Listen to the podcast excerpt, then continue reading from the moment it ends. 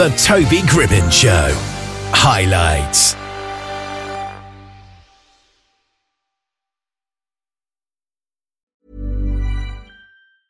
Hiring for your small business? If you're not looking for professionals on LinkedIn, you're looking in the wrong place. That's like looking for your car keys in a fish tank.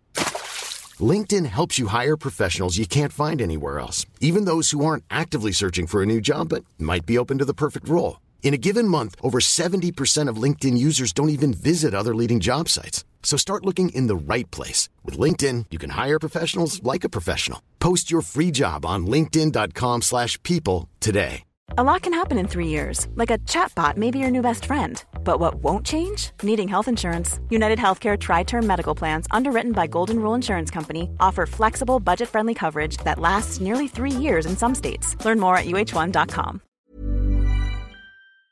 Sean Kelly is a disabled combat veteran, motivational speaker, and accomplished entrepreneur, probably best known in this country as the creator and star of the hit TV show Storage Hunters.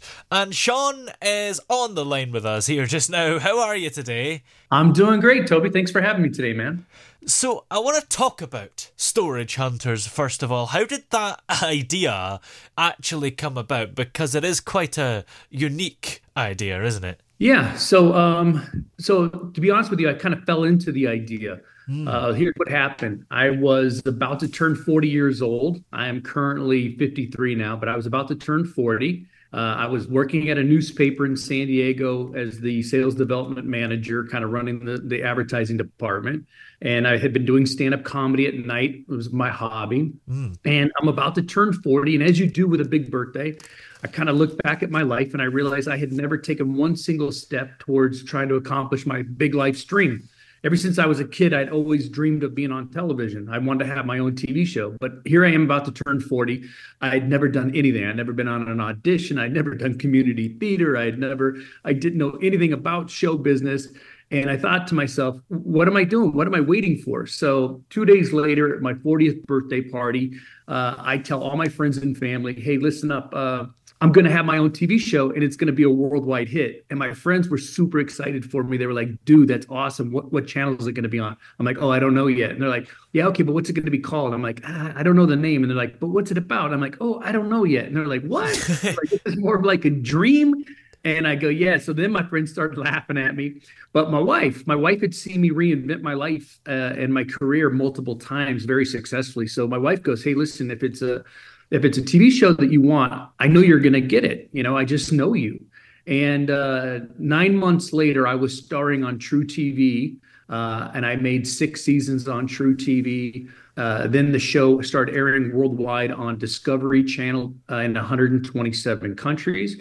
The American version took off in the UK on Dave. Uh, mm. Viewers that found it really loved it. And so after the American version got uh, canceled, I I ended up uh, going and meeting with the uh, the heads of UKTV who run Dave and uh, worked out a deal where my wife and I would move to London, make the British version. So we made Storage Hunters UK. And then after that, uh, we created uh, Celebrity Storage Hunters, where we had amazing uh, British celebs come on and bid on units and give their profits to charity. We had all kinds of cool celebs come on the show.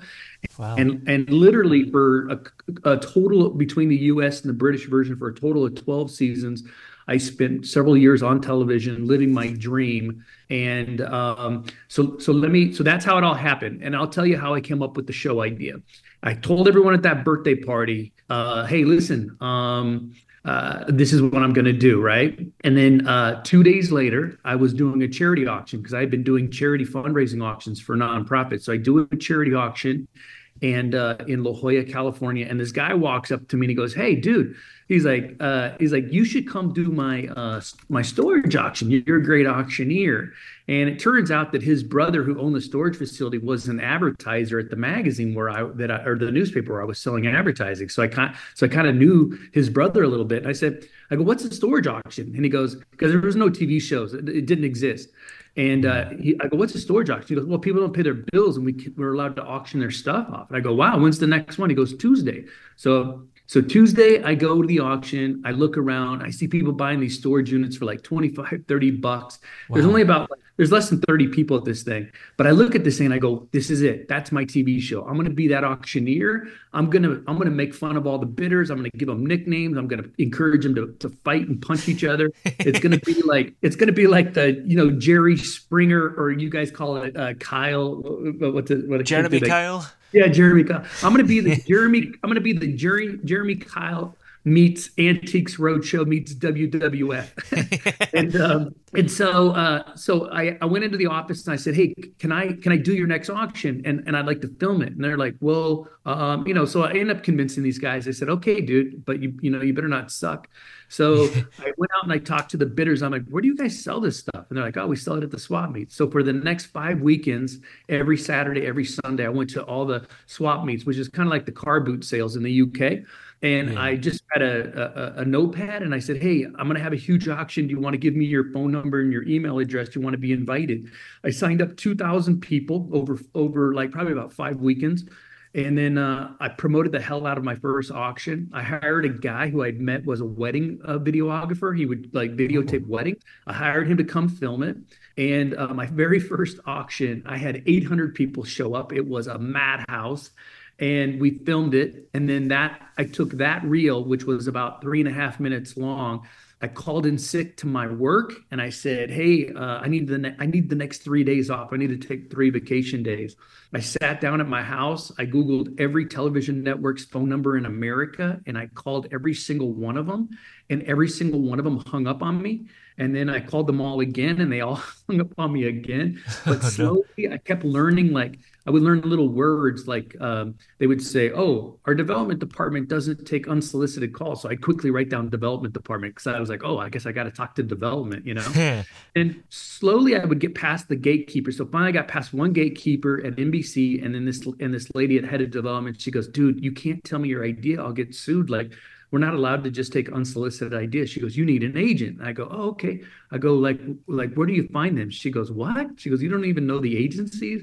So then she gave me the names of some of the big agencies. I got hung up by all the agencies. Then someone at one of the agencies says, "Well, you should just work with a production company." So then I call all the production companies, and none of none of them would return my calls. And the long and story, long long and short of the story is this: I never gave up. I got rejected mm-hmm. by every television network twice. I got rejected by all the all the um, agencies. I got rejected by all the all the production companies. Um, and then what I finally did was I took my video, I bought a I bought a uh, a domain name. I put it, I put only thing I put on the website was just my video, and it said, "Here's your next hit television show." I bought Google AdWords and I bought 80 searched words and, and, phrases that I thought maybe someone looking for a new TV show at a production company might type into Google. I targeted them all towards Santa Monica, where all the production companies are in California. And three weeks later, I get this call from this guy, and he's like, "Hey, is this Sean Kelly?" And I go, "Yeah." He goes, "Dude," he goes, "We saw your video. We think it might make a good TV show." Go, "That's why I made it." He goes, "Well, listen, we're not a production company." He goes, "We're a um, we're a motion graphics company, but." The owner of our company was at the dog park yesterday, met this woman who owns a production company who said we can come pitch show ideas to her. We found your video. We want to pitch your idea to her. Do you want to partner with us? I said, hell yeah. So I go to LA, meet these guys. We go meet this woman. And um, a few months later, I'm starring on truTV. But wow. again, it wasn't that simple because the first pilot that we made, um, the, the, the company that they hired to make it, the guys who were in charge of it, they kept telling me, they're like, hey, quit joking around. Don't be so, don't give people nicknames. Hey, don't, don't be so, don't, like, tame your energy down. So I kept like taking their advice. And then the network saw the, the the the, pilot we shot. They're like, "This sucks. What happened to the guy that was all explosive?" And I'm like, "I'm like, are you guys not talking to each other?" Mm-hmm. So they were going to cancel it right after that. They weren't even going to air the pilot. So then I went back to him and I said, "Look, I'll do this for free if you let me just be myself." So we refilmed it. I was my crazy self and they aired that and it was the highest rated show in the history of truTV. and they end up buying two seasons right after that night like the very next day and that's wow. that's how that was my origin story and that's how it all happened and that's why the thing i'm doing now toby, toby is i'm i'm basically trying to pay it forward and i've created this thing called do the big dream for mm-hmm. people that they've got a big gigantic dream and they don't know the first step of how to get it accomplished and so i created this website it's called do the big dothebigdream.com. And then when you go there, really, it just kind of tells my story. But then what it does, it links to a private Facebook group that you could join for free. And um, and then I'm, I'm kicking that thing off next month. So what I'm going to be doing in there, I think we got about 140 some members in there now. But what I'm going to be doing is uh, figuring out what people's big dreams are, and then teaching them the skills that I think that they need based off of my own experience. And and so I'm going to teach them pillar skills, and then I'm going to teach them a 15 um, step formula that I always follow when I want to accomplish something new. And my goal is to try to like help as many people accomplish their crazy dreams as possible uh, and maybe someday I'll, I'll, collect all those stories of the people that I've helped and I'll uh, write a book because I have a friend, uh, Toby, who's um, who's a famous actor in America. You, you, guys probably you probably know him in the UK. Um, he came to me when he was a senior in college, and he came to my comedy club that I was running in San Diego, and he was looking for stage time. And he said, "Hey, could I go up and audition for you?" I said, "Sure, dude." So he goes up, and his comedy wasn't very good at the time. It was, actually it was pretty bad. But he he had something very interesting about him. He was this young Chinese guy who um, who spoke like he was African American. So I sat down and I said, "Dude, I go sit at the table. I go, just tell me your story. Like like like you know who who are you? Where are you from? Like what? Why do you talk the way you talk?" So he told me he's like he goes, "Well, I moved to America when I was 13. I didn't speak English. I came here from Hong Kong." And he goes, and I started watching Yo MTV Raps and Rap City every every day, all day long. I go, oh, okay.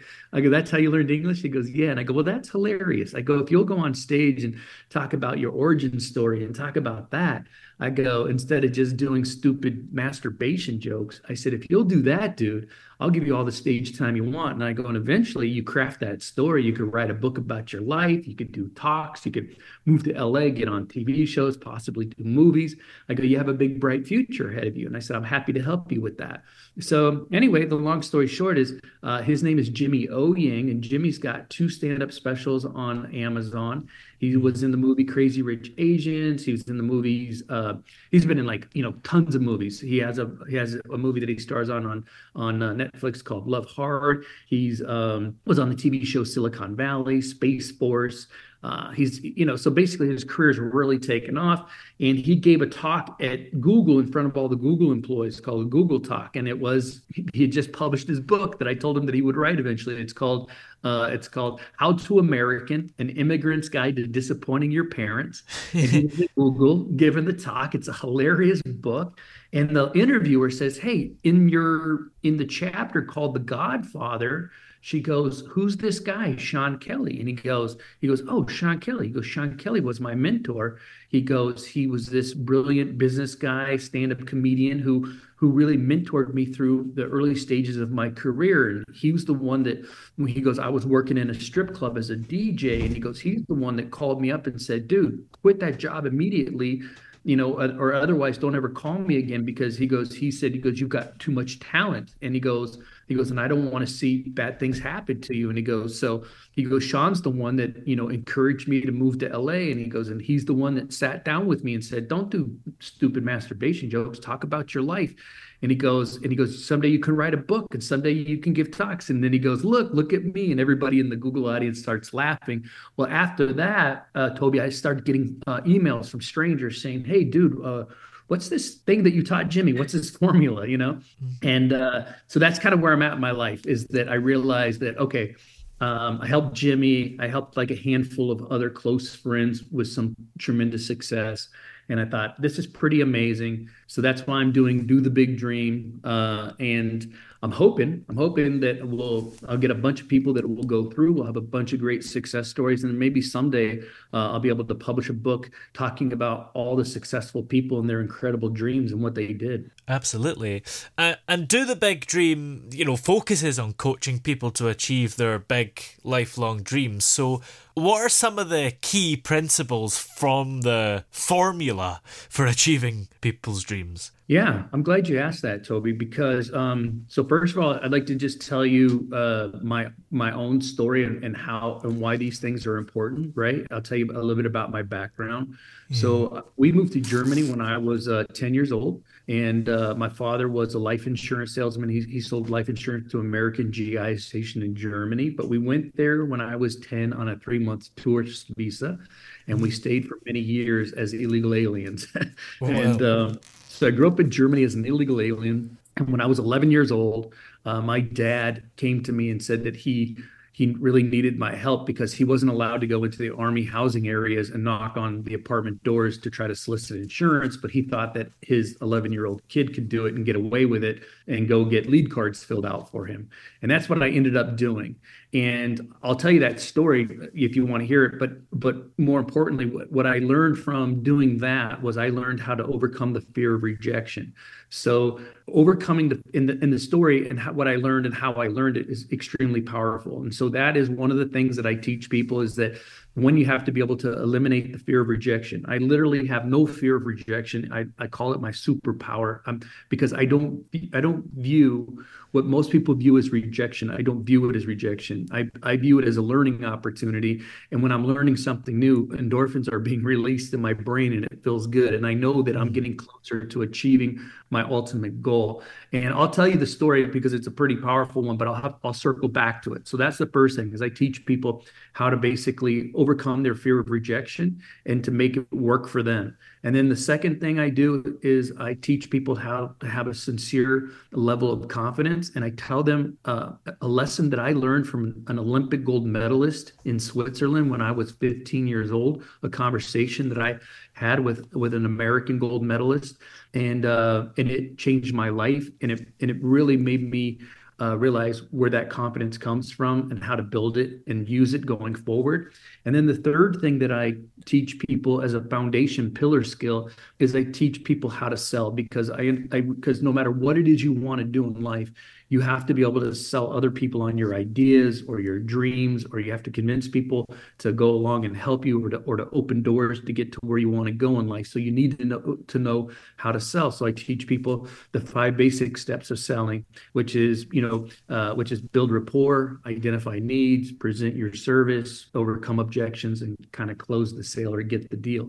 So I so those are my three pillar skills that I teach people initially, which is how to how to get rid of fear, how to have a sincere confidence, and how to sell. Then once you learn those three things and you've got them mastered, then we then we go forward into a 15 step formula that I've created. Now this 15 step formula, I did it. It's not like I just thought this formula up. What I did is I went over through my life and I thought, wow. At one point in my life, I went from I went from where I had been abandoned by my parents at 16 and I was living on my own driving a forklift at night, trying to finish high school, living on my own as a as an illegal alien in Germany, to where I was working in Italy as an undercover store detective catching shoplifters, to where I was in the military working for military intelligence with a top secret clearance, doing a combat tour in Iraq to where I was managing a an apartment magazine in Tucson, Arizona, and launched magazines all across the United States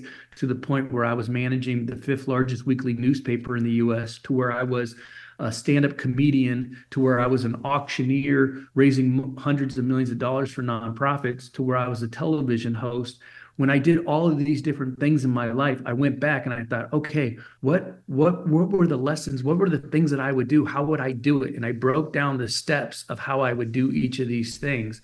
And I so I came up with the 15 steps that I always follow. So if there's something new and gigantic that I want to accomplish, I go through these 15 steps. The 15 steps are kind of big and comprehensive.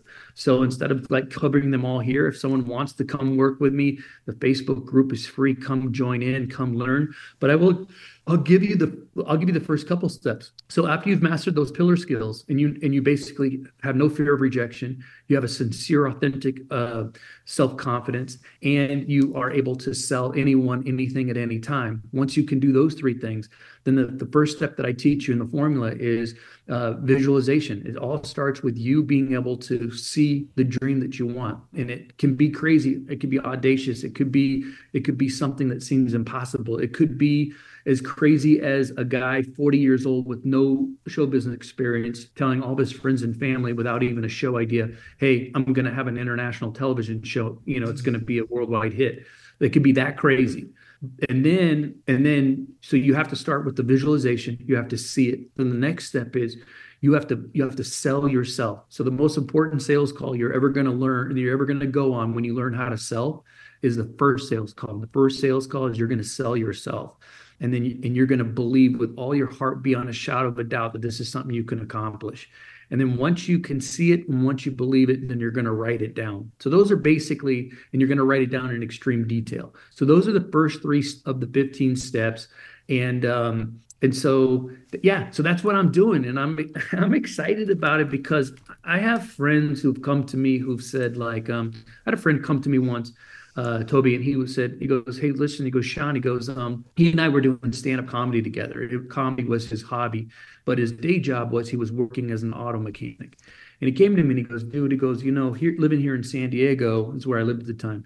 He goes, "It's so so darn expensive," and he goes, "He goes, I'm only making like forty three thousand a year as a mechanic," and he goes, and he goes, "My wife's cutting hair, and we're doing everything we can to do side hustles," but he goes he goes i'm falling behind every month. He goes uh, he goes i can barely make my mortgage payment. He goes you know trying to you know put feed the two girls and and and give them clothing. And he goes he goes everything he goes he goes it's crazy. He goes i don't know what i'm going to do. He goes he goes you've had so much success. He goes if you were in my shoes what what would you do? And i said well scott i go listen man i go um I go, you're a mechanic. I go, and you do stand up comedy. So you have no fear of public speaking, which is huge um, I go, as a mechanic, is there a product that you use that you absolutely think is amazing that you would recommend to your clients whose cars you're fixing? And he goes, Yeah, man. He goes, There's this transmission flush. It's called 44K and he goes, you basically flush your engine, your transmission with it. And he goes, it gives you better gas mileage. He goes, the car breaks down less. And he goes, and if your engine were to ever blow up, he goes, if you're a 44K uh, customer, he goes, they'll give you a brand new engine for free. He goes, that's how much of a guarantee they give you. He goes, I love this product. He goes, I try to recommend it to everyone who listened to me. I said, okay, listen, here's what I want you to do. I want you to pick up the phone tomorrow. I want you to call that company. I want you to speak to the owner of the company. I want you to tell him that you're a mechanic and you've got some feedback for him and you want so get past the gatekeeper that way. And then he'll get on the phone with you. When you get him on the phone, I want you to tell him what an amazing, huge fan you are of his product, how much you love it, how much you recommend it to all your clients.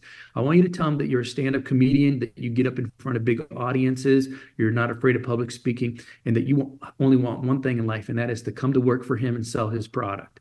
And he goes, "What?" He goes, "I, he goes, I, I don't." He goes, "I don't, I don't." He goes, "I don't know if I could sell." I go, "Dude, I go, I, I could teach you to sell in in in an hour." I go, "Just just do that, and this guy's going to offer you a job." and it's going to change your life. So the next day he makes the phone call to his credit because that's the other thing. You got to take the action. You know, you can give people great ideas, they don't take the action. Next day he calls the guy up. Guy gives him a job. To this day, Scott now runs the entire west coast of the United States for that company. He's he oversees California, Oregon, Washington, Nevada, and Arizona, and he makes over five hundred thousand dollars a year doing it.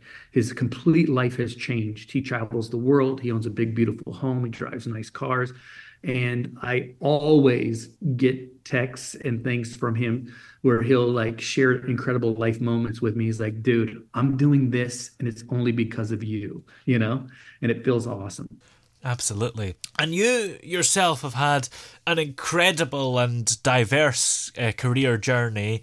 Um, you know, you've served in the army and worked in uh, advertising sales. So, how did your early and life and just life experiences in general shape your approach to challenges and opportunities? Yeah, I'm glad you asked that because that'll lead back to those other two stories I told you about earlier. Because, mm. uh, so so again, I feel like uh, I feel like my superpower is the is being able to like not have any Mom deserves the best, and there's no better place to shop for Mother's Day than Whole Foods Market. They're your destination for unbeatable savings, from premium gifts to show-stopping flowers and irresistible desserts. Start by saving 33% with Prime on all body care and candles. Then get a 15-stem bunch of tulips for just $9.99 each with Prime. Round out Mom's menu with festive rosé, irresistible berry chantilly cake, and more special treats. Come celebrate Mother's Day at Whole Foods Market. I'm Sandra, and I'm just the professional your small business was looking for. But you didn't hire me because you didn't use LinkedIn jobs. LinkedIn has professionals you can't find anywhere else, including those who aren't actively looking for a new job but might be open to the perfect role, like me. In a given month, over 70% of LinkedIn users don't visit other leading job sites. So if you're not looking on LinkedIn, you'll miss out on great candidates like Sandra. Start hiring professionals like a professional. Post your free job on linkedin.com/people slash people today. Millions of people have lost weight with personalized plans from Noom, like Evan, who can't stand salads and still lost 50 pounds. Salads, generally, for most people, are the easy button, right? For me, that wasn't an option. I never really was a salad guy. That's just not who I am. But Noom worked for me.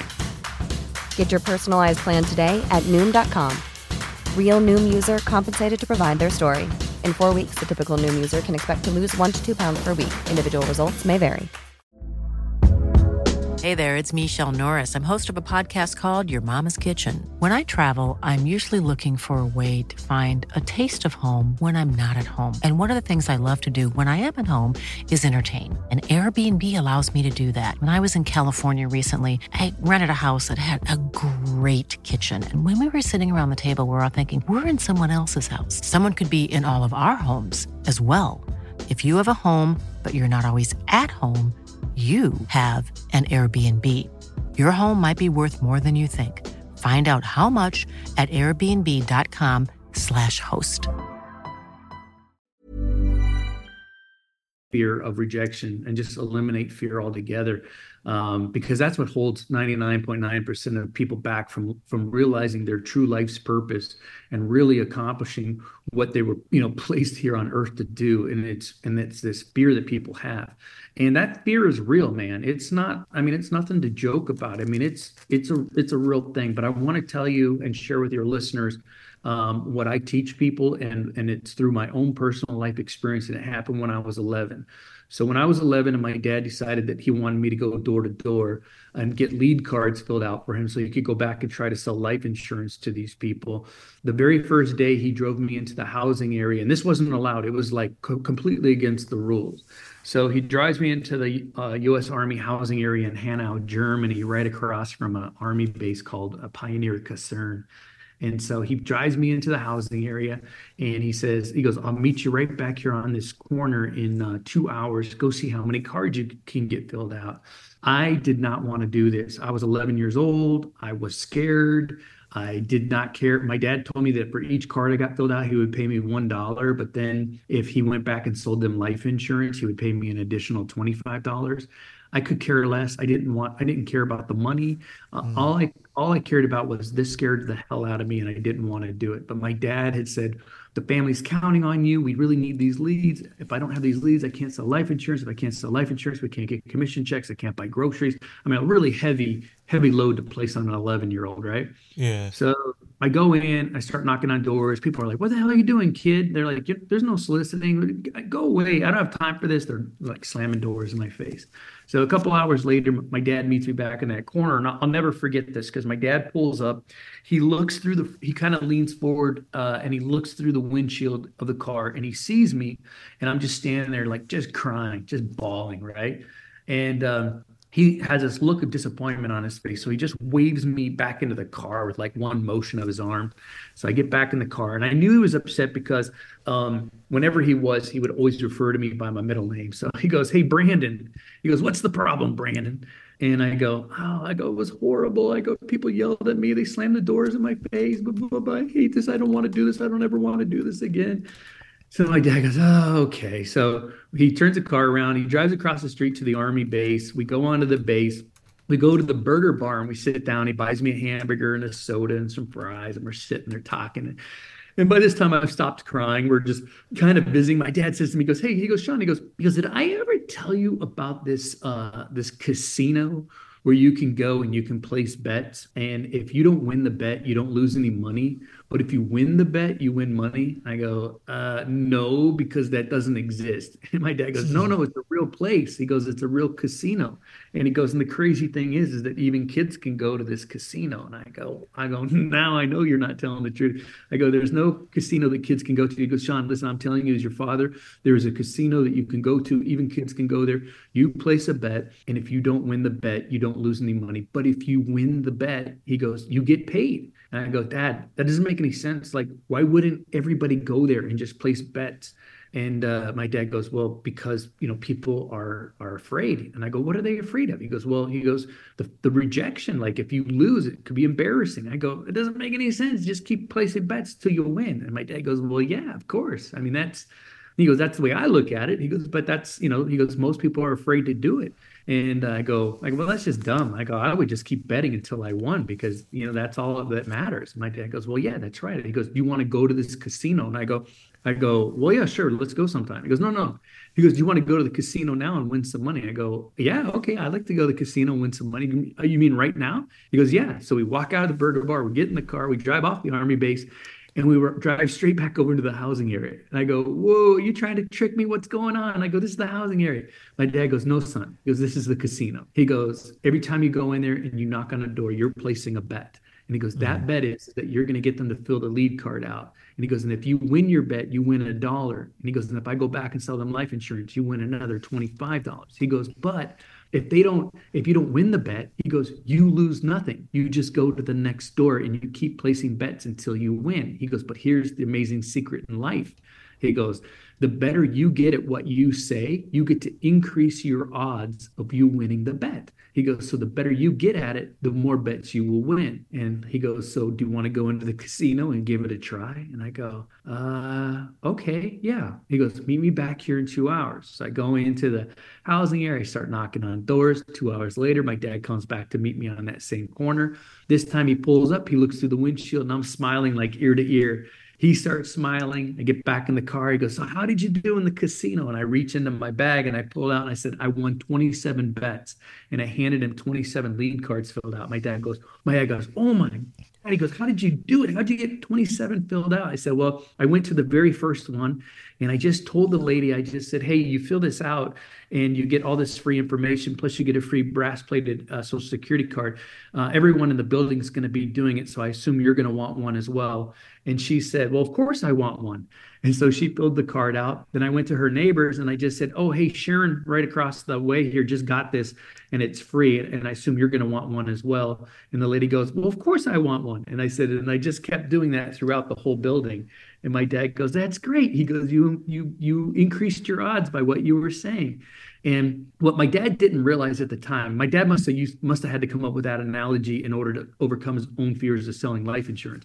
Mm. But I think what my dad didn't realize at that time, which I learned later in life, is that the fear of rejection is actually hardwired in the in the portion of our brain where we feel physical pain and it's it's a real thing and the reason why it's there is because Mother Nature learned a long, long time ago, back when we were tribal, that like if this person does something stupid to piss off the tribe and gets kicked out, your chance of being eaten by a wild animal or killed by enemies is pretty darn high. So it's hardwired in this place that will kind of stop this person from taking too many risks and pissing off the rest of the tribe, right? Yeah. So it's hardwired in a place in your brain where you really like that fear of rejection is real and it really you feel it in your you feel it like you you physically feel it when when you and you start to tremor a little bit.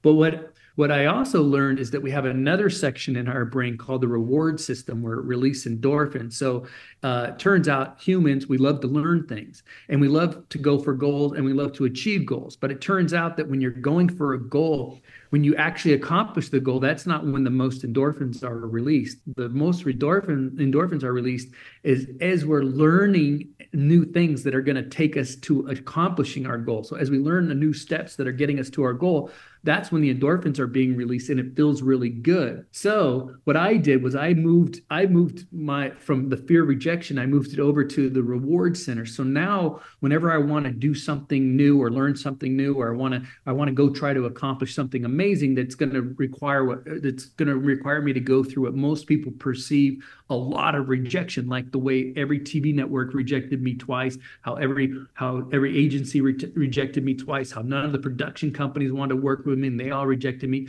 The difference is is that I I just learned as I as I went along and it and it and it didn't feel bad. It felt good and I knew that I was getting closer and closer to my goal. And um, so I had no idea when I announced at the birthday party how in the world I was going to ever have a TV show, but I did it. And then I went out and I figured out how to do it. And the, the secret here is is not it's not the rejection. It's the secret is is that lots of rejection as fast as possible. Learn as much as you can as quick as you can and keep taking action until you achieve your goal. So the fact that i started off with like not knowing anything about show business and then nine months later i'm starring on tv and then a few years later i'm starring on a, on a show in the uk it was all because of my belief that that I that I have no fear of rejection. Instead, I view it all as a learning opportunity. So that's the one story from my childhood, and that that was that experience that I had with my dad when I was 11 was life changing. And then and then I had another experience when I was 15. See, Toby, when I was a kid growing up, my dad, because he was a life insurance salesman, he sold on commission. Uh, sometimes we had paychecks, and sometimes we didn't have paychecks. Mm. So there was it was feast or famine. Sometimes we had plenty of money, and then sometimes our electricity would get shut off, or sometimes our water would get shut off, or sometimes we'd get eviction notices, or sometimes the car would get repossessed. So I was one of these kids. I had always wanted to be on the ski team, and and the town that I lived in had a ski team, a race team but uh, I couldn't afford to be on the team. You know, I, we couldn't afford like the nice shiny skis. I couldn't afford the aerodynamic suit. I couldn't afford any of that stuff. But they had room for one kid to be on a scholarship, and I and I qualified for that scholarship.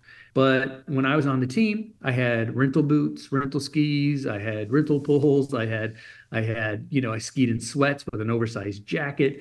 I had no, I, I had, I had no misconception that I would ever win a race. I was just thrilled to be on the team uh, because I got to go skiing on the weekends with all these cool guys, and just being a part of it was awesome.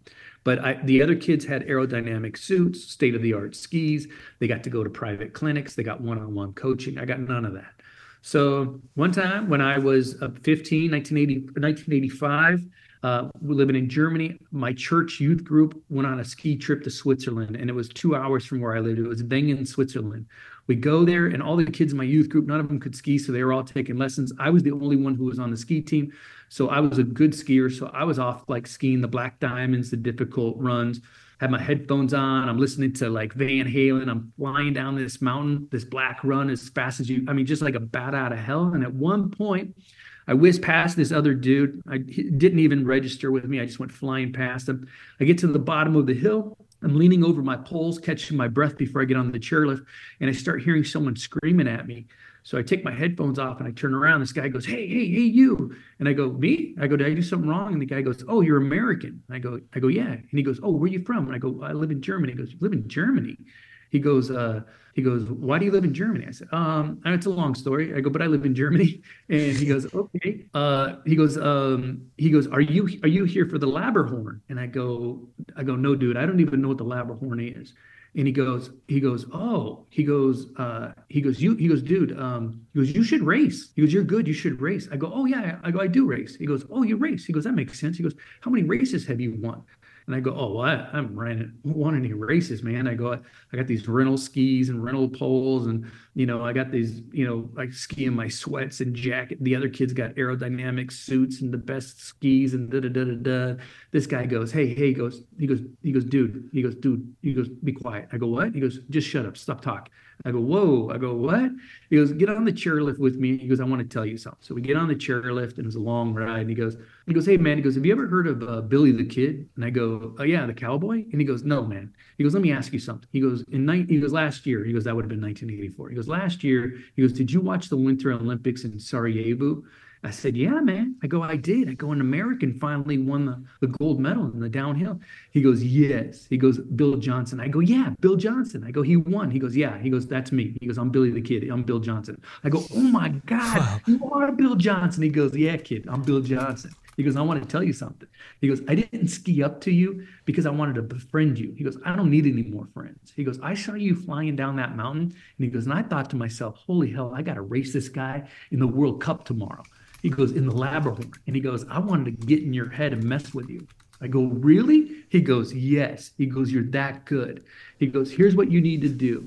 He goes, immediately, he goes, I want you to stop telling yourself all the reasons why you cannot win. And he goes, instead, he goes, I need you to sell yourself on all the reasons why you can't lose, why you have no, you have nothing to lose, and all the reasons why you can win. He goes, because here's the secret, man. What you sell yourself on is what you will buy. And what you buy is what you will project to the rest of the world, and that they will buy from you. And he goes, and they'll believe that you're a winner. You have to first sell yourself. So he goes, so so he goes, listen to me carefully. What you sell to yourself is what you will buy, and what you buy is what you will project, and what you project is what other people will buy about you. I go, wow, pretty amazing. So we get off the chairlift. He skis to the right, I ski to the left. I never see this guy ever again. Three months later in Garmisch, Germany, in the European Junior Men's Division, I win two gold medals. After that, my coach buys me an aerodynamic suit. He buys me brand new skis. I get sponsored by Kodak. I'm on a billboard.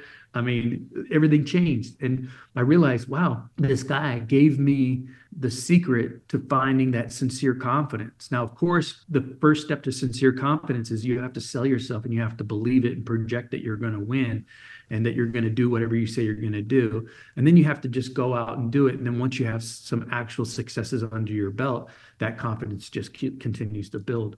So those are the two core stories of, of what I learned at a young age. The one of how to overcome the fear of rejection, the other one, how to build a sincere confidence.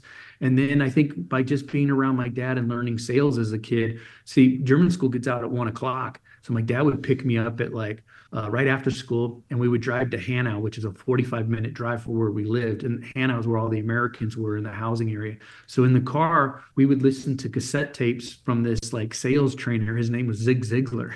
And I would just listen to hours of Zig Ziglar every day when I was a kid, like when I was 11, 12, 13. And he had all these really positive messages and all these like stories and analogies that he would tell of all these different sales things that he had learned. And so I got this awesome foundation of no fear of rejection, sincere self-confidence, and and knowing how to sell and that has propelled me through life and it's been wonderful. And so even though um, even though at 16 i got abandoned by my parents my dad met this young young woman and he moved to berlin and lived with her and my mom moved off to live with her boyfriend. At 16 i had to get my own apartment and i got a job driving a forklift at night on a uh, on an army base in germany and then during the day i finished going to high school. It was tough. It was really hard but i had been given this incredible foundation um, that that carried me through. So instead of turning to things like drugs and alcohol or trying to turn to self pity, uh, I was equipped with what I needed to know to one deal with with rejection, and two how to have a sincere confidence, and three how to go out and sell myself and get things done and I not only did I survive, but I was a th- I thrived, you know. And and has it been easy? No, but has it been an amazing ride? Yes. Would I do it all over again in a minute? Uh, so anyway, so that's kind of that's kind of uh, that's kind of my story there, my you know, the, the the origin story. Absolutely. Well, what are you working on at the moment? Are there any more projects coming up? You mean television wise? Um, well, television wise, or um, you know, do the big dream, or you know, anything yeah. really. Yeah. So there, yeah. So I have a I have a few things kind of going on in my life right now. I'm excited about. One is um, uh, do the big dream. It's it's really taking center stage. Uh, you know, um, I'm going to be launching the private Facebook group in February, probably mid February, and then uh, I'm going to I'm going to just with everyone that's in there, I'm going to go in and just start teaching them everything that I know to try to get them launched, and then I'm going to just uh, stay just continue to kind of keep coaching them until we start getting some results and people start coming back and going, dude, I did it. I did the impossible, you know? Yeah. And so that's exciting. So I'm doing that. Um, the other thing that I'm, that I'm working on is um, I've created, uh, and I can't really tell you what it's about, but I've created a pitch reel for a new television show. And um, I really have a feeling that this one's going to get made. So there might be uh, there might be a real strong possibility that I wind up back on television again. And this this TV show uh, will have like I believe will have like a really awesome impact on the world, like in a really good way. But it'll also be a lot of fun to watch. So I got that going on. And I think we're going to get out and start pitching that probably in March. So fingers crossed on that. Hopefully, a network is smart enough to pick it up because everyone, all my friends that are in, in Telly that I've uh, shared the idea with, they've all just said, "Oh man, that's that's a no brainer. That that you're going to get that sold." So so hopefully that gets made because I'll tell you, uh, the best experience of the whole storage hunters experience was moving to the UK and making the British version. And there's a part of me where my wife and I would really like to do that again. We would like to have another another shot at that. We'd like to mm. create another TV show that becomes another worldwide hit and where I get to move to the UK and do the show there because the 4 years we lived in London and traveled the UK were four of the best years of our 32 year marriage. It's just was just incredible. We met so many awesome people. Uh, I got to appear at Comic Cons all across the UK, and I would wow. meet all the fans. And then I did a stand up comedy tour across the UK. I started off uh, in 2000, August 2017. I did 50 shows at the Fringe Festival and I did two shows a day for for 25 days in a row.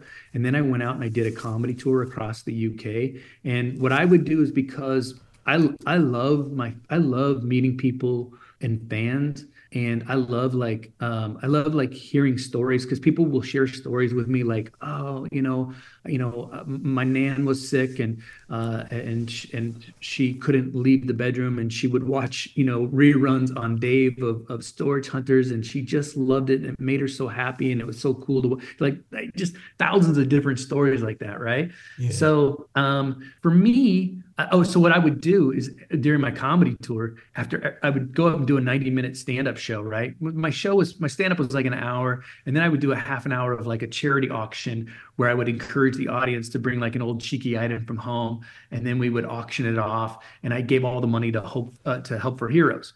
And so we raised thousands of pounds for Help for Heroes, which was really awesome because I'm a disabled combat vet. And so I have a, a place in my heart for veterans, disabled vets. So that that then then after every one of those shows, I would stand in the lobby and I would shake hands and meet all my fans and take pictures with them. And sometimes that would take three or four hours. It would be longer than the show. Just to anyone that wanted to meet me, I would meet them. Well, I got to tell you, I met so many incredible people in the UK. I met so many people that were just genuinely happy to meet me and it was great so i would love nothing more than to create another tv show and then find myself living back in the uk making a british version again. It would be like getting a second shot at the at the at the first uh, dream that came true you know? So it'd be fun. Absolutely. Well where are we able to keep up to date with you everywhere? Yeah so one of the things i recommend everyone do is go is go to this website. It's do dothebigdream.com go there and then just click on the link and that'll take you uh, over to the facebook group join the facebook group get in there it's free it doesn't cost you anything and just see if this stuff is for you. Like if you have a big dream um, just something that like that you're like you've always kind of wanted to do but you you're almost even afraid to admit it to yourself and you definitely would be scared to admit it to other people but it's just something that you that's always kind of nagged at you your whole life and you don't want your life to pass you by without you actually taking a good strong swing at it then this group is probably for you and so come come to dothebigdream.com um, or you could just go straight to the Facebook group if you want. So if you just go to facebook.com forward slash groups forward slash do the big dream and then answer the questions, join the private group. And like I said, I'm going to launch that mid February. Um, the other thing, I'm on social media. I'm on like, uh, I'm on, I'm on Twitter. It's uh, at Sean Kelly Comedy. Um, uh, I'm on Facebook. There's a Facebook, my Facebook, my personal Facebook pages uh, I can't accept any more friends because it's like at the 5,000 limit. They limit oh, wow. you to 5,000. But I have a fan page on there and you can go there. And I believe that's also Sean Kelly Comedy. But you go to my fan page. I think I got about 11,000 followers or something on there right now. But just go on there and, and because I'm going to be posting everything about the, do, the uh, doing the big dream on there. Um, so yeah, that's how you do it. And I mean, Toby, listen, I appreciate you uh, reaching out to me and letting me come on and share my story with your audience. You know, um, and and you know, I'm trying to I'm trying to pay forward. I'm trying to put a positive uh, message out into the world because there's a lot of negativity right now, and I want people to know that regardless of your background, regardless of what you have or have never accomplished in your life, that you know there there are steps and formulas that you can learn that could lead to you having a great life. Absolutely. Well it's been a pleasure to have you on the show today and have a great day. Thank you. Thanks so much toby. Take care buddy